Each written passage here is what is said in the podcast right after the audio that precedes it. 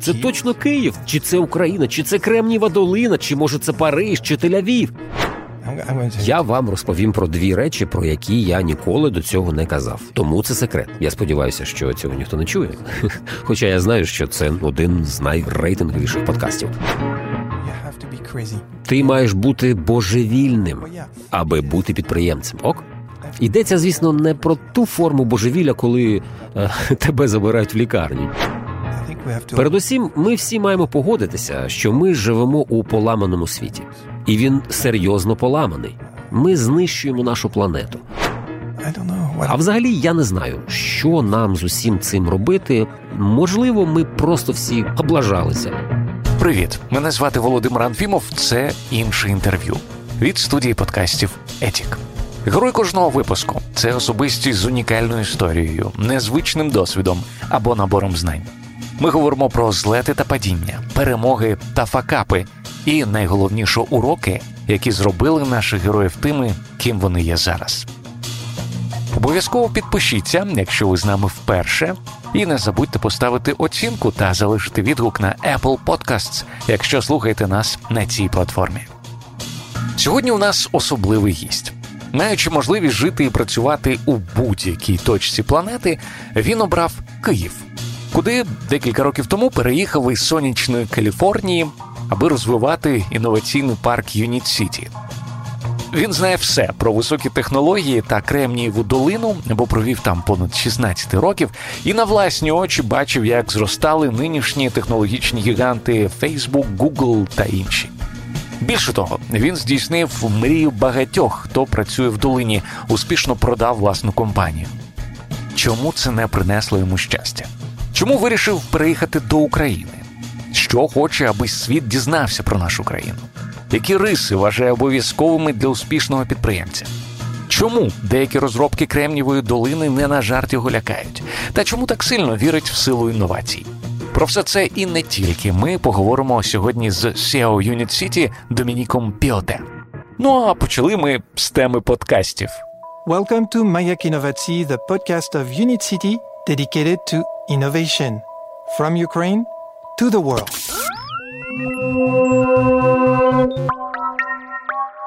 Домінік є ведучим англомовного подкасту «Маяк інновацій», в якому спілкується з співрозмовниками із різних сфер про інновації. Запитую, чи може розповісти, чому вирішив запустити саме подкаст, а не, скажімо, проект на YouTube. О, oh, yes, I can. О, ну, звісно, я можу. Я розповім вам історію повністю. В дві тисячі першому році я прийшов працювати в банк бі ен пі Paribas як керівник відділу інновацій та технологій.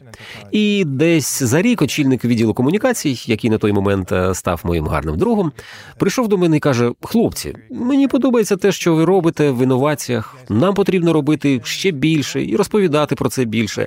І він мене запитав: «Що б ти хотів робити?» Я кажу такий: «Хочу телевізійне шоу». Він такий: «Та ні, ні, ні, мені не цікаво це, я не хочу ніяких шоу на ТВ». Я кажу: «Добре, а як щодо радіо?» І він такий: «О, оце вже мені і подобається». Я просто забув, що його батько був відомим радіожурналістом. Тому ми обійшли декілька. Ну, це був банк бі ен пі Paribas, і в них було, звісно, трохи грошей.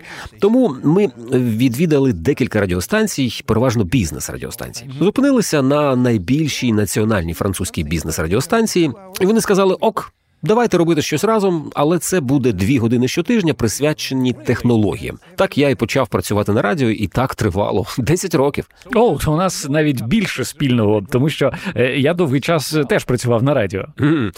Так, отже, я ходив в студію щотижня, це було частиною роботи, і все це мені дуже подобалося. Потім я переїхав до США, але радіо залишив у своєму житті, і шоу продовжило виходити. А потім, знаєте, як то буває, я створив свою компанію, все закрутилося, потім переїзд до України, і тут я такий: «О Боже, я ж хочу займатися радіо знову, бо я ж дуже люблю це». Я думаю, що це взагалі найкрутіше медіа з усіх. І потім я зустрів Тетяну Морозову. Вона величезний фан подкастів, вона також колись працювала на радіо і зараз працює зі мною. І я сказав Тетяні: давай, давай зробимо подкаст. І от так виник Маяк Інновацій. Я знаю, що у вашого подкасту є гасло «Від України світу». От цікаво, який саме меседж за допомогою подкасту ви хочете передати світові? О, це хороше питання. Ви знаєте, коли я поїхав в Давос, відвідав український дім у Давосі два роки тому, я постійно чув одне й те саме. Насправді, український сторітелінг побудовано неправильно. Коли люди говорять про Україну, вони говорять про одну з трьох «К». Катастрофа Чорнобиля, Крим і корупція. Отже, коли хтось за кордоном говорить про Україну, то це або одна з «К» з цих, або усі разом. У мене є, от, знаєте, величезне бажання розповідати іншу історію, історію, яку я вважаю правильною. Тому що я живу в Україні зараз. Я переїхав два роки тому і не бачу нічого з цього у моєму повсякденному житті. Те, що я бачу в своєму житті, це юніт сіті. Я бачу підприємців, людей, які створюють компанії, я бачу творців, я бачу фешн-дизайнерів, я бачу енергію. Розумієте? Розумієте, про що я? І я такий, ось цей меседж я хочу донести світу. Він не про те, що ви думаєте, це абсолютно інша історія. Ось що ми і намагаємося робити за допомогою Маяку Інновацій. Цікаво, а який зворотний зв'язок ви отримуєте від слухачів зі всього світу? Мільйони, мільйони запитань.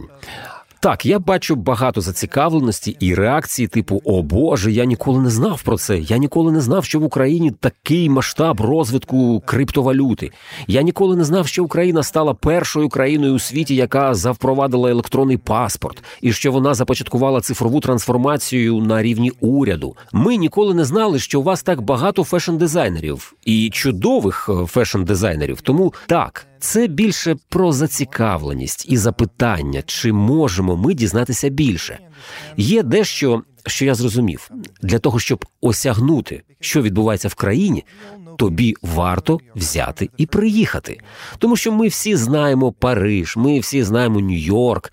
Я пам'ятаю, коли я вперше приїхав в Нью-Йорк з Парижу, мені було сімнадцять чи вісімнадцять, я сказав, о Боже, та він же такий самий, як в кіно.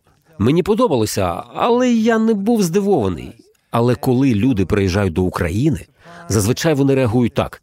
Це зовсім не те, про що я думав.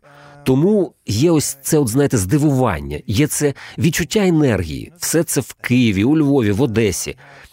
Така, знаєте, глибока енергія, чогось, що відбувається саме зараз. Словом, треба просто приїхати і відчути.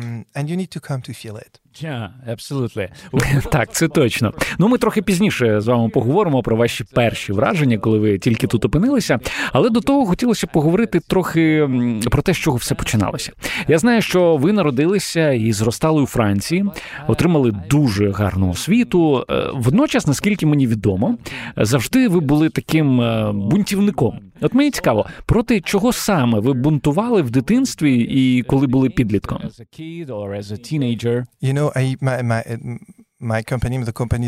Ви знаєте, моя компанія, компанія, яку я продав, називалася Rebellion Lab. Бунтівна лабораторія. І я був там от головним бунтівником. Дуже цим, до речі, пишаюся. Ну, а щодо вашого питання, багато проти чого. Ну, по-перше, так, в мене була дійсно гарна освіта, але я страждав. Справа в тому, що у Франції, коли ти хочеш отримати найкращу освіту, ти маєш розумітися на математиці, фізиці, німецькій мові і латині. Це от чотири речі, які я найбільше ненавиджу в житті. І я був змушений ними займатися. Але я люблю історію, економіку, філософію, літературу, англійську мову. І всі ці речі абсолютно не ціняться у Франції. Тому, допоки мені не виповнилося вісімнадцять, я був ну, просто змушений це робити. В мене було дванадцять годин математики кожного тижня. І я ненавидів з них кожну секунду просто. Я закінчив навчання, але, якщо чесно, це було жахливо. Потім я переключився, я вирішив, все, більше ніяких страждань. Тому я почав вивчати історію, літературу, економіку. Ще одна річ, яка має значення, це те, що я гей. І бути геєм, коли ти підліток у Франції... Чекайте, а хіба вона досі консервативна? Ні, ні, вже ні. Тепер у нас є вже одностатеві шлюби і все таке інше. Але коли ти підліток, ти бунтуєш, це частина твого бунтарства. Ти розумієш, що тобі більше подобаються хлопці, але всім твоїм друзям подобаються дівчата. Словом, ну це все складно. Тому, я думаю, це от мене сформувало. Це все зробило мене тим, ким я є, але одночасно і бунтарем. Я не думаю, що норма – це щось, що я завжди маю приймати. Я не завжди обов'язково не погоджуюся з нормами. Так, не можна курити в барах і в приміщеннях, це правило, і мені з цим нормально, але мені подобається кидати виклик певним речам. Пізніше, після цього, ви переїхали до США і в одному з інтерв'ю сказали, що відчули себе там як вдома. Це все цікаво через те, що у Франції вам було з якихось причин не дуже комфортно? Ні, ні, ні. Я розповім вам дві історії. Перша, я француз, але народився я не у Франції, а в Африці. А я, я чув, на якомусь маленькому острові. Так, я народився на маленькому острові, який називається Реюньйон, недалеко від Мадагаскару, просто посеред Індійського океану. В справжній глухомані. Ще варто сказати, що у моєї мами міцні зв'язки із США, із Каліфорнією, і у неї там майже родина. Тому, коли я був дитиною, на Різдво ми не їхали до Франції, ми їхали до Каліфорнії. Тому мої перші спогади – це не Париж. Це, скоріше, Сан-Дієго чи Ескондідо, куди ми тоді їздили. А потім почалася моя кар'єра в технологіях. І тут варто, думаю, нагадати, що це був дві тисячі четвертий рік, Франція. І тоді, в двотисячних, це було, ну, знаєте, не найкраще місце для того, щоб пірнати в цю сферу. Все було навіть не так, як зараз в Україні. Не було і юніт сіті, не було венчурного капіталу. Створювати власну компанію було не дуже і круто. Коли я закінчив навчання, легше було почати працювати десь на державній посаді або стати банкіром чи консультантом. І я почав як консультант, закінчив у банку і ніколи, ніколи не працював держслужбовцем, хоча міг. Але я зрозумів, що все це, ну, не те, чим я хочу займатися в житті. Я хочу займатися технологіями, це моя пристрасть. Ось що я хочу робити. Знову ж таки, тут заговорив ваш характер бунтівника. Так, типу того. Тому в дві тисячі четвертому році я приїхав до Сан-Франциско. Тому що, ну, ну куди ще їхати, якщо ти хочеш займатися технологіями? Ти їдеш до Сан-Франциско. Власне, так все в дві тисячі четвертому році і відбулося. Тому для мене Каліфорнія – це дім. Безумовно, коли я думаю про дім, про те, де саме мій дім, це Каліфорнія. Там мій дім. А, мені цікаво, а що вам найбільше подобається в Каліфорнії? Ну, є дуже багато речей, які мені не подобаються, але те, що мені подобається, це краса, це простір. Можна представити розміри Франції. Вона трохи менше за Україну. Так, трохи менше. І в Каліфорнії живе сорок мільйонів людей. Тоді, як у Франції, майже сімдесят. Там багато простору, і там дуже красиво. Я люблю океан. Для мене, знаєте, він є чимось особливим, адже я народився на острові. Мене з дитинства оточувала вода, і вода мені потрібна. Ось чому мені так подобається Одеса, наприклад, в Україні. Ну і повертаючись все ж таки до Каліфорнії, це ще й культура, ідея. Ідея, що все можливо. В тебе є ідея, і ти можеш її реалізувати. Також мені подобається різноманітність. Коли ти у Сан-Франциско, ти бачиш, що п'ятдесят відсотків сео технологічних компаній не американці. Вони не були народжені в США. А сео Google не американець, сео Microsoft не народився в США. І в цьому краса цього змішання. Інколи ми просто забуваємо, але це те, на чому стоїть Америка. І нарешті ще одне – дух бунтарства. Каліфорнія, вона дуже бунтарська. Це місце, де відбувалася золота лихоманка. Це місце, куди прийшли ті, хто освоював нові території США. І там досі цей дух новаторства. Саме тому я і люблю Каліфорнію. І знову-таки там мій дім.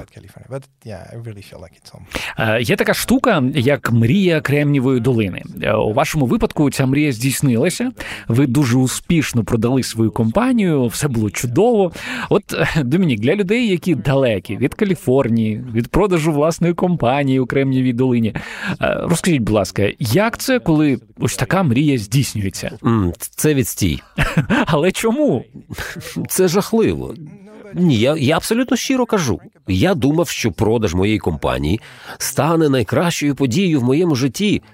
Але, мабуть, це єдина річ, про яку я шкодую, дійсно. Серйозно? Так. Так, тому що коли ти будуєш компанію, ну, це твоя дитина. Ти, ти, ти будуєш свою мрію, ростиш цю дитину. На це у тебе йде дуже багато часу, і це дійсно важко. А потім я продав компанію французьким підприємцям. Вони чудові, чудові, вони дійсно класні. Те, що вони роблять, ну просто неймовірно. Мені дуже подобається засновник компанії, але я ненавиджу те, що я зробив. Але до ті питання, чому ви її продали? Тому що це те, що ти робиш, коли будуєш бізнес. Бізнес важко масштабувати. І я не думаю, що в мене є необхідні навички для цього. Передусім, у мене не було достатньо грошей, щоб розвивати його далі. Тому потрібно було або позичати гроші, або десь добувати їх. Але це не те, чого мені от хотілося. Тому що мій бізнес був нетиповим стартапом, який можна масштабувати. У нас були клієнти по всьому світу, так. Мій найбільший клієнт, наприклад, був в Японії, був клієнт у Південній Кореї, у Франції. Ми подорожували по роботі в Індію. Це було щось неймовірне. Далі треба було масштабуватися і для цього приєднуватися до більшої компанії. Власне, я був щасливий, коли укладав угоду. Або я думав, що буду щасливий. Але, знаєте, забув про декілька речей. Перше – це те, що, хоча нова компанія була і класна, і чудова, я забув про свою найбільшу цінність як бунтаря, про свободу. А це дійсно цінність. Це цінність підприємництва. Я не знаю жодного підприємця, для якого свобода не була б головною цінністю. А після укладання угоди все, я більше не був вільним. І тому ви не були щасливим або задоволеним. Тому мені хотілося просто зробити щось нове. Тому я й вирішив, що я хочу взятися за новий, якийсь більший виклик. І Україна явно стала для вас викликом з великої літери. Ні-ні, насправді це був виклик, але такий дуже позитивний. Це, це пригода. Я думаю, що як бунтар ти маєш хапатися за таку можливість. Коли я переїжджав, наприклад, до США, це була пригода. Коли створював компанію, ну, безумовна пригода. Бути геєм з дитиною – це безумовно величезна пригода. Тому і переїзд до України був однозначно чимось неочікуваним і точно пригодою. Саме так. Ну і перед тим, як ми перейдемо до цієї глави вашого життя, ви якось сказали цікаву річ, що Кремнієва долина вже не така приваблива, як була колись. То в чому основна проблема долини зараз? Um, well, I think there's a lot of problems. Насправді, я думаю, що у Кремнієвої долини є багато проблем. І взагалі-то варто згадати, що Кремнієва долина живе за певним циклом. Це те, як тут все влаштовано. Коли це зростання, то дуже високе, а коли падіння, то дуже значне. Коли я тільки приїхав в дві тисячі четвертому році, це було після бульбашки доткомів, після обвального падіння індексу високотехнологічних компаній. Кремнієва долина стрімко йшла вгору знову. Це було, коли Google став публічною компанією, Facebook тільки-тільки починався, Twitter ще існував, ну там, на рівні ідеї. Це було просто суперзахоплююче. Було дуже багато енергії в цих компаніях, і люди були у захваті. Вау, вау, Фейсбук, ти тільки поглянь. Я пам'ятаю, коли мені от зателефонував друг і каже, ти йдеш на день народження? Я такий, який, який день народження? Він каже, тебе ж запрошували, ти ж ти що, не у Фейсбуці чи що? В той час Фейсбук був лише тільки для студентів, тому тобі треба було знати студента, який би допоміг тобі отримати доступ до соціальної мережі. І це все було супер круто. Тепер ці компанії величезні, вони міцно стоять на ногах, отримують до біса багато критики, і не безпідставно, я думаю. Тому там вже от не так круто. Плюс в Кремнієвій долині зараз забагато грошей. Історично в Сан-Франциско завжди було багато творчих людей, митців. Вони змушені виїжджати, бо не можуть там жити, ну не можуть просто собі це дозволити. Тому більшість з них переїхали в Окленд, класне місто, до речі, яке я люблю, але Окленд – це не Сан-Франциско. І там немає розвитку технологій. До того ж, ця вся ситуація з ковідом, ну, була дійсно складною. Офіси і досі не відкрилися. Тож місто зараз майже напівмертве. І я не знаю, коли люди збираються назад до цих офісів. Google каже, що це станеться у січні. Те саме і Facebook, і Twitter. Так, так, і постійно ці дати якось зміщуються. Так, це не прикольно. У Києві. У Києві тут набагато краще. Ось місце, де треба бути. Я знаю, що коли вам вперше запропонували переїхати до України, ви сказали ні. Ви відмовилися, тому що нічого не знали про цю країну. Я знав три К. Катастрофа Чорнобиля, корупція і Крим. Але мені цікаво, якими були аргументи людей, які вас запрошували, що ви таки вирішили, незважаючи на все, на всі ці три К, сюди переїхати. Ну що ж, вони були дуже наполегливими. Вони сказали мені, дивись, тут багато чого цікавого відбувається. Ти допитливий. Заради цікавості приїжджай, приїжджай, подивишся. Вони зробили розумну штуку. Вони оплатили мені квиток на літак. А хто ж відмовляється від безкоштовної подорожі? Я люблю подорожувати, тому я відповів ок. Я приїхав, зупинився в центрі Києва, був дійсно втомленим дуже, а потім була моя перша зустріч вже в юніт сіті. А, а яка це була пора року? Мені здається, це важливо. Було непогано. Мені здається, це був березень. Так, так, так, це був березень. Було непогано. І потім Костя, мій дорогий Костя, керівний партнер юніт сіті, мав наче мене забрати. Але ми якось так домовилися, що було незрозуміло, забере чи ні. Словом, я взяв таксі і приїхав сам. Сам приїхав в юніт сіті, і я не знав, куди йти. Я почав просто гуляти, і в якийсь момент я такий, вау, вау, де це я? Це точно Київ. Чи це Україна, чи це Кремнієва долина, чи, може, це Париж, чи Тель-Авів. Я одразу закохався в цей проєкт. Я думаю, що він, ну, просто нереально класний.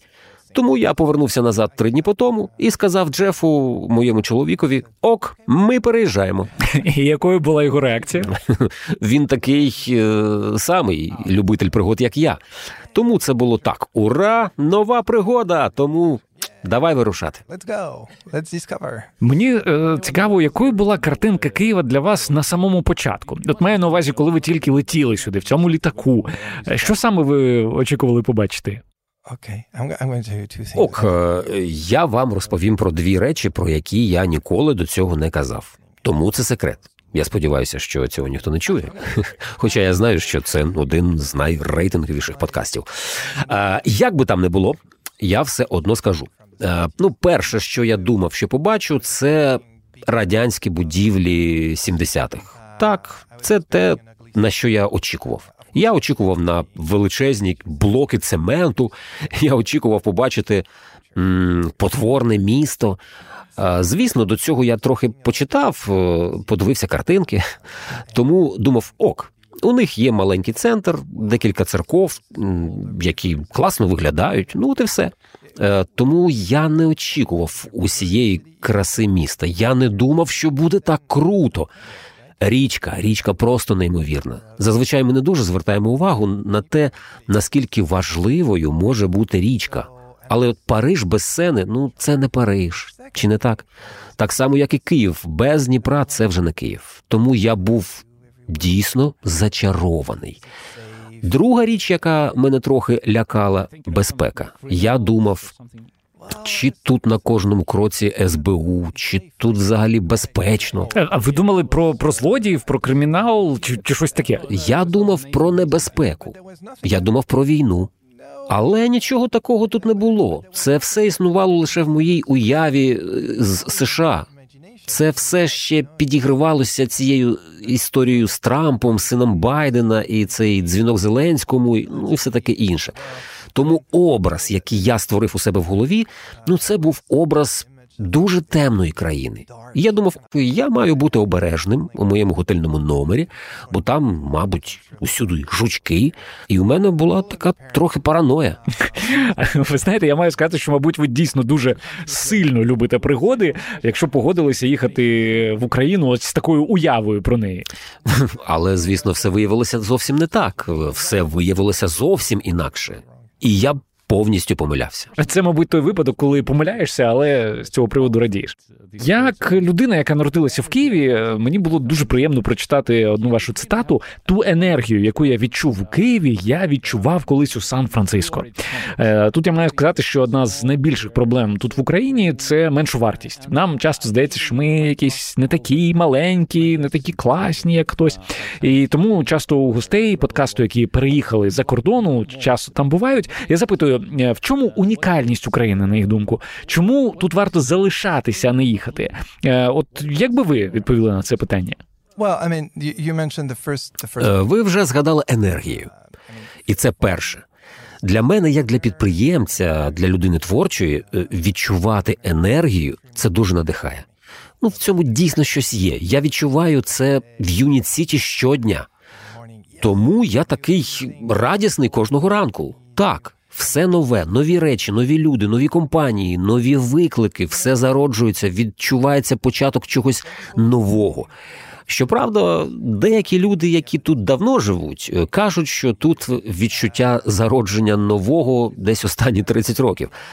Але це класно. Класно, що спершу щось наближається, а потім зростає, виникає. Ну так, це молода нація. Молода нація, безліч митців. Це все драйвить. І, і ще одна штука – це якість життя. Так, звісно, холод. Може дійсно бути холодно. І зима наближається. Але це сухий холод, тому нормально.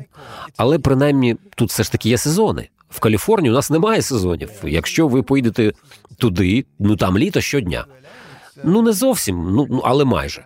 А тут є пори року, ритм життя, все довкола щоразу інше. Київ влітку – це не зимовий Київ, але вони обидва прекрасні. І ми робимо різні речі, відвідуємо різні місця, розважаємося по-різному. Тому круто мати сезони е, через ритм життя. Тому мені дуже подобається. А ще мені подобається їжа. Я француз. І для мене їжа – це, ну, ключова частина життя. Звісно. І цікаво, що ви думаєте про нашу їжу? Я її обожнюю. Різноманіття, якість продуктів – це все просто чудово. І якість життя, яка є тут, є дивовижною. Якщо порівнювати м, те, що ти можеш придбати в Києві, з достойною зарплатою веб-розробника і те, що може собі дозволити людина на аналогічній посаді в Сан-Франциско, то ми побачимо, що якість життя тут вище. Ще одна важлива річ, якої, я думав, мені не вистачатиме – світ глобальний. Тому, коли я розмовляю з кимось з ай ті-спеціалістів в Києві або в Сан-Франциско, ми говоримо про одні й ті самі речі. Ми говоримо про одні й ті самі технології, про ті самі виклики. Ми говоримо, ну, про ті самі речі. У нас спільна мова. Я цього не усвідомлював. Я думав, що, що це тільки в Сан-Франциско ми говоримо на мові стартапів. Але, як виявилося, ми читали ті самі книжки. Ну так, і бульбашка, вона значно більша. Бульбашка більша, тому я не залишав свою зону комфорту. Мені нормально, я вдома, це добре. Я так само можу говорити про технології. Айтішнік. До речі, а, а як ваша українська? Жахлива. Дійсно жахлива. У мене нульовий прогрес. Зрозуміло. Але якось, ну, от коли ви описували все, що тут в Україні відбувається, все занадто ідеалістично звучить. І я думаю, що а, тут є речі, які ви дійсно ненавидите. Um, well, the cold. Що ж, холод. Ну, а взагалі інколи я сумую за домом. Я не можу сказати, що тут є щось, що я ненавиджу. Я можу сказати, що інколи сумую за домом. Я сумую за Каліфорнією. Бувають моменти, коли я дійсно сумую, тому що, тому що це мій дім. Ми щойно говорили про те, що я не розмовляю українською, і мова для мене дуже складна, і в мене немає багато часу, бо в мене родина, дитина, напружена робота, і знайти час для того, щоб присвятити його вивченню нової мови, ну, дуже складно. Це все непросто. І через це я відчуваю все ж таки певне розчарування, бо розумію, що ніколи не матиму повного зв'язку. А є ще одна річ, яка мені не подобається. І цікаво, що я не одразу це збагнув. Це відсутність різноманітності. Коли ти в Каліфорнії, ти бачиш темношкірих, ти бачиш азіатів, білих, латиноамериканців, і це нормально, і ми всі живемо разом. І це приносить мені радість. Всі можуть бути різними, і це абсолютно нормально. Ми можемо навчатися один у одного, і цього от мені не вистачає. Я не знаю, як ми можемо привнести це в Україну, але, мені здається, це те, чого не вистачає цій країні. І не тільки Україні, але й всій Східній Європі. На жаль, більше людей залишає Україну, аніж до неї приїжджає. Але ми маємо це змінити. У другій частині розмови з Домініком Піоте ми поговоримо про те, які якості він вважає обов'язковими для успішного підприємця, чому переконаний, що власник бізнесу – це шлях не для кожного, що його лякає в останніх розробках Кремнієвої долини та яким, на його думку, світ буде через двадцять років. А просто зараз хочу нагадати, що інше інтерв'ю виходить у колаборації з «На часі». Це медіаплатформа сучасних українців, де можна читати та публікувати класний контент, а також дізнаватися і обговорювати найсвіжіші новини. Заходьте на часі крапка ком. Окрім іншого інтерв'ю, я роблю ще один крутий подкаст, який називається «The Question». В ньому разом з моєю співведучою Лесею Антипенко шукаємо відповіді на дивні, незвичні, інколи пришелепкуваті, але завжди цікаві питання. А допомагають нам у цьому експерти з усього світу. Вже вийшло три епізоди. В останньому ми досліджуємо відповідь на питання, чи лаятися корисно для здоров'я. Шукайте подкаст «The Question» усюди, де слухають подкасти, зокрема на Apple та Google Podcasts, а також на SoundCloud. Ну а ми повертаємося до розмови з сі і о UNIT.City Домініком Піоте. Прошу його трохи розповісти про сам інноваційний парк, яким він опікується, і в чому взагалі його особливість. So we have a mission. Uh, and... Так, у нас є місія. Місія UNIT.City – бути місцем, де ідеї втілюються в життя. В дуже конкретний спосіб ми будуємо майбутнє. Ми – це і є майбутнє України. І я в це вірю. Звісно, ми не єдине майбутнє України. Я переконаний, що є багато інших напрямків. Цікаві речі відбуваються в сільськогосподарській сфері, в менших містах. Але те, що ми намагаємося зробити, це створити платформу, де люди, які працюють з технологіями та інноваціями, де креативні люди знайдуть все для того, аби процвітати, щоб створювати ідеї, створювати компанії, приєднуватися а, до компаній або щоб навчатися. У нас, наприклад, є школа програмування з понад однією тисячою студентів. У нас є бізнес-школа, у нас проходить безліч подій, у нас є акселератор, інкубатор. Я хочу, щоб UNIT.City став місцем, куди ти можеш піти, якщо в тебе є ідея. І знайти, знайти там все, що тобі потрібно, аби перетворити цю ідею на щось вже конкретне. Це може бути бізнес, проект, так само є можливість приєднатися до проекту чи бізнесу, і це дійсно те, що ми робимо. Також це діяльність і у сфері нерухомості. Ми зводимо будівлі, тому що нам потрібно розміщувати цих людей. Ну так, аби вони працювали та мешкали тут. Працювали і мешкали. Тому це справжнє місто. І не тільки, щоб жити і виїжджати з нього. Тому що у нас буде і клініка, у нас буде готель, дитячий садок, у нас є школа, тренажерна зала. Коли ми п'ємо з моїми друзяками, ну, добре, деякі з них взагалі не п'ють. А словом, коли ми з моїми друзями відпочиваємо в UNIT.City, ми жартуємо, що ти можеш народитися і померти в UNIT.City, не залишаючи його. Але це не те, звісно, чого я бажаю. Але Але така можливість, думаю, в результаті буде. І дійсно, що ми намагаємося зробити, так це створити щось унікальне. Наприклад, ми хочемо, аби у нас був супермаркет UNIT.City. Але я не хочу звичайний супермаркет. Я хочу такий, якого раніше ніколи не було. З дронами чи щось типу того? Так. Ми збираємося запустити доставку дронами. Ми будемо перші, хто реалізує це вже за декілька місяців. Все вже, до речі, готово. Я бачив прототип, бачив, що воно не працює, тому ще не готово. А, але вже дуже скоро. І що, і що ці дрони будуть доставляти? Ми плануємо працювати з Glovo, з Foxtrot. Доставка буде усього, що ти купуєш онлайн. А прилетить дрон і доставить це тобі. Це супер круто. І ще ми не хочемо, аби у людей були машини. Ну, тут варто сказати, що я великий шанувальник машин. Так, я знаю. У вас є якась велика колекція автомобілів. Ну, не знаю, наскільки велика, але в мене є декілька, включно з парою радянських машин, які я придбав тут. Але ми не хочемо такого розвитку. Нам не здається, що майбутнє за володіннями машиною. Тому ми е, разом з бі ем ве запустили бізнес з каршерінгу. У нас є електричні міні, і кожен резидент, кожен резидент UNIT.City може дві години абсолютно безкоштовно користуватися авто. Тому, якщо ти резидент UNIT.City, будь ласка, розважайся, користуйся машиною, але не володій нею.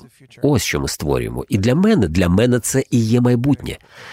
Зрештою, чого ми хочемо, і це дуже важливо, ми хочемо, аби молоді таланти мали можливість залишатися в Україні. Тому що немає причини. Я розумію, що Кремнієва долина – це мрія.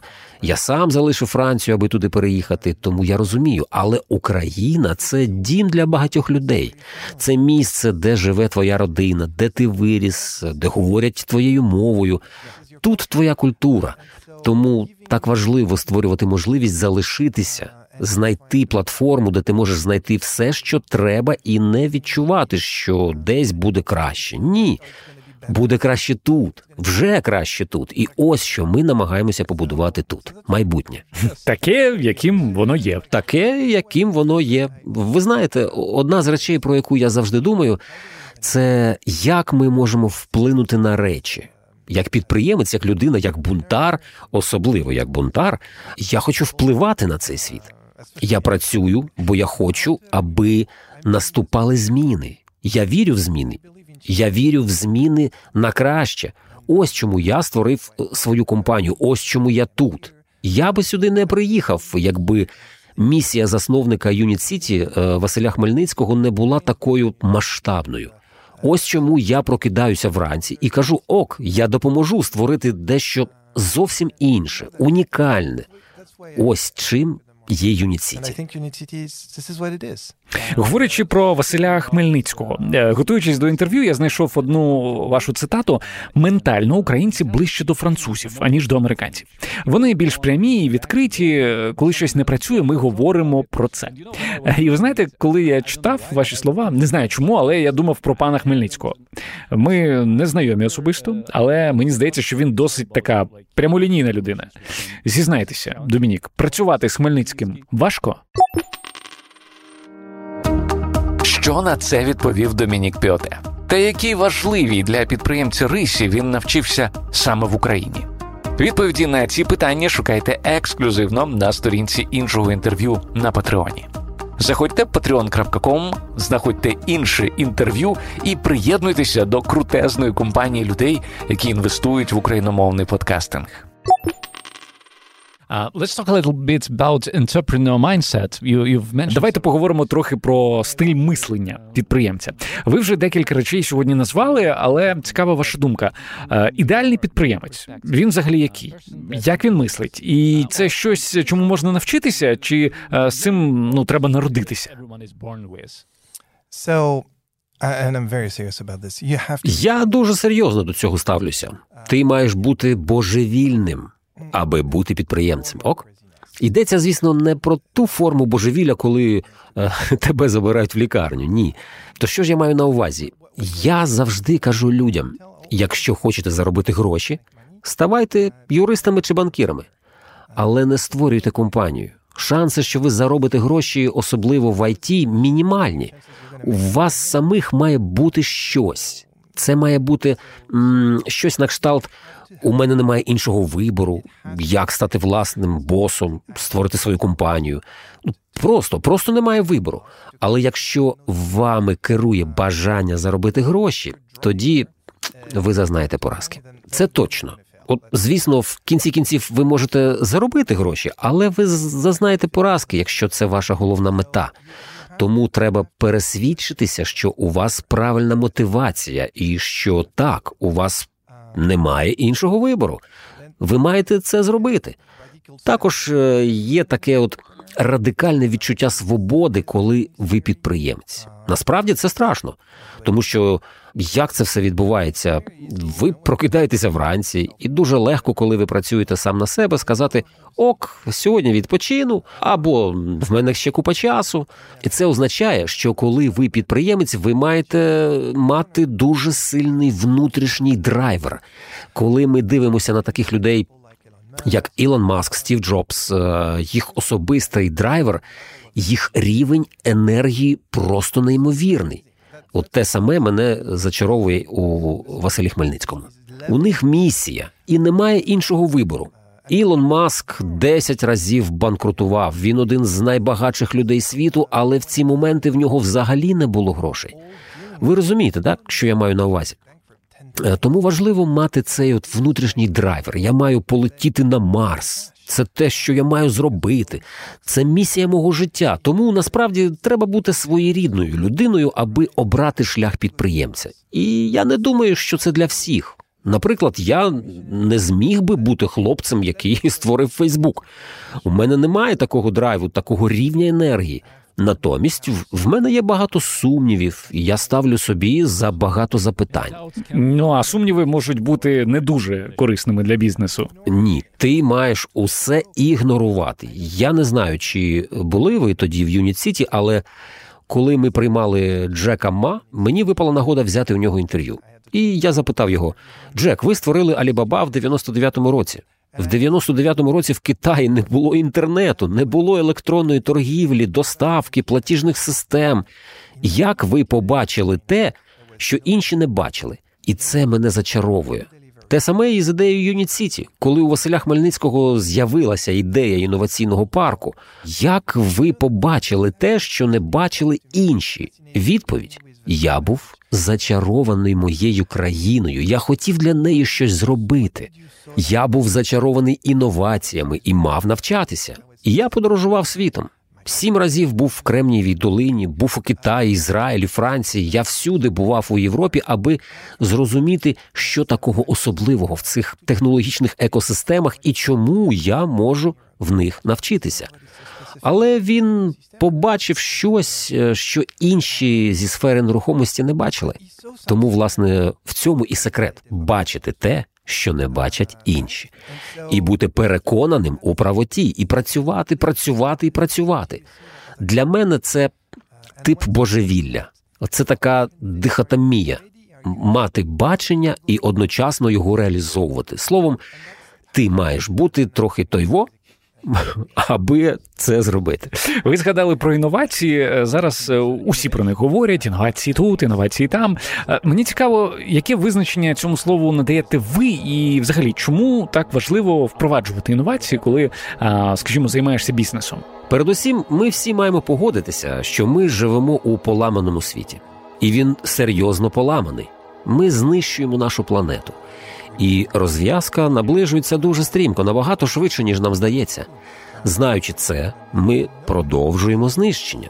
І це справжнє божевілля.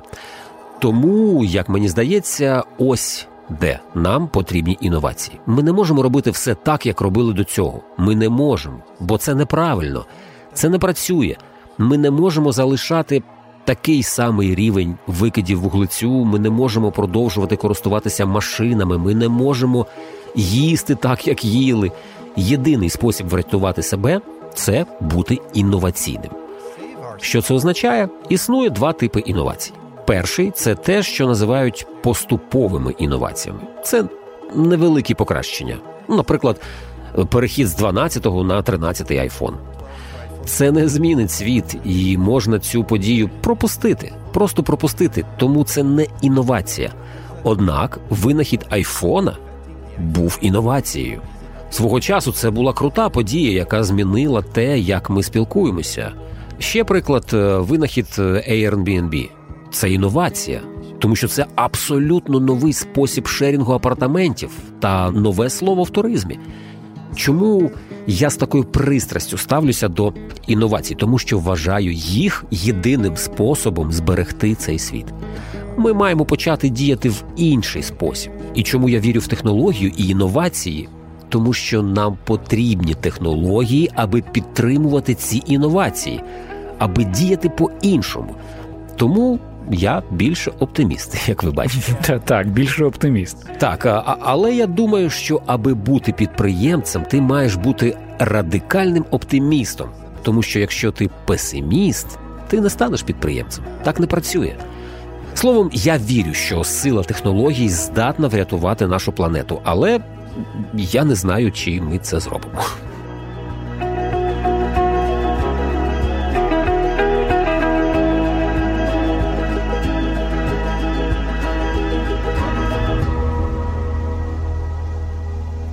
Ви якось сказали, що цифровий детокс – це ваш нічний жах. Так. Але чому?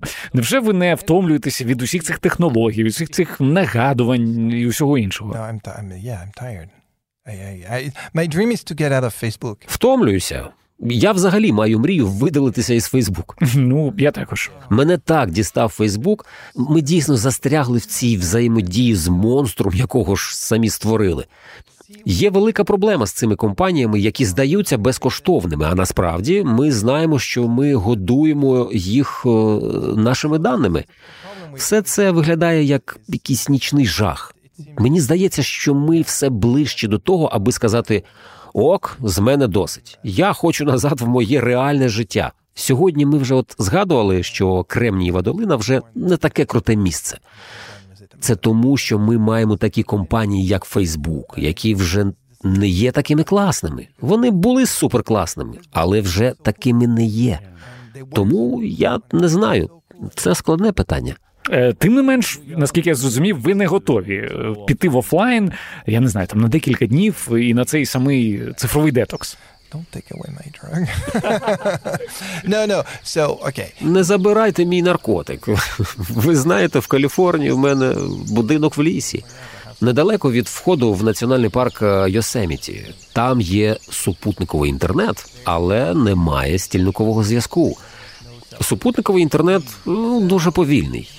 Дякую Ілону Маску за Starlink. Зараз ситуація трохи краща.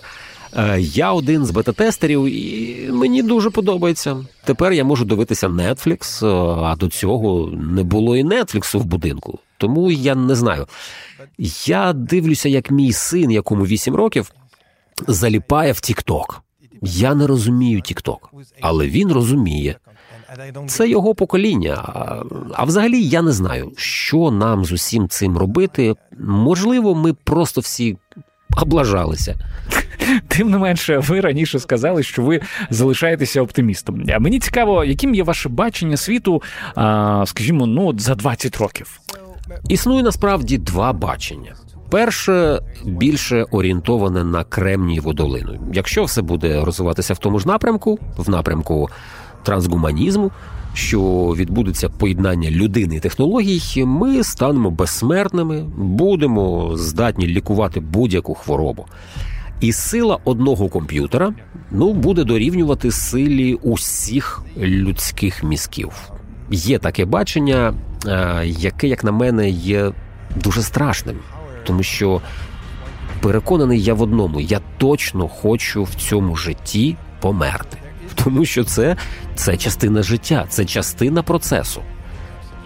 Тому я не хочу, аби технології допомагали мені залишатися живим довше, але бути при цьому напівлюдиною, напівмашиною.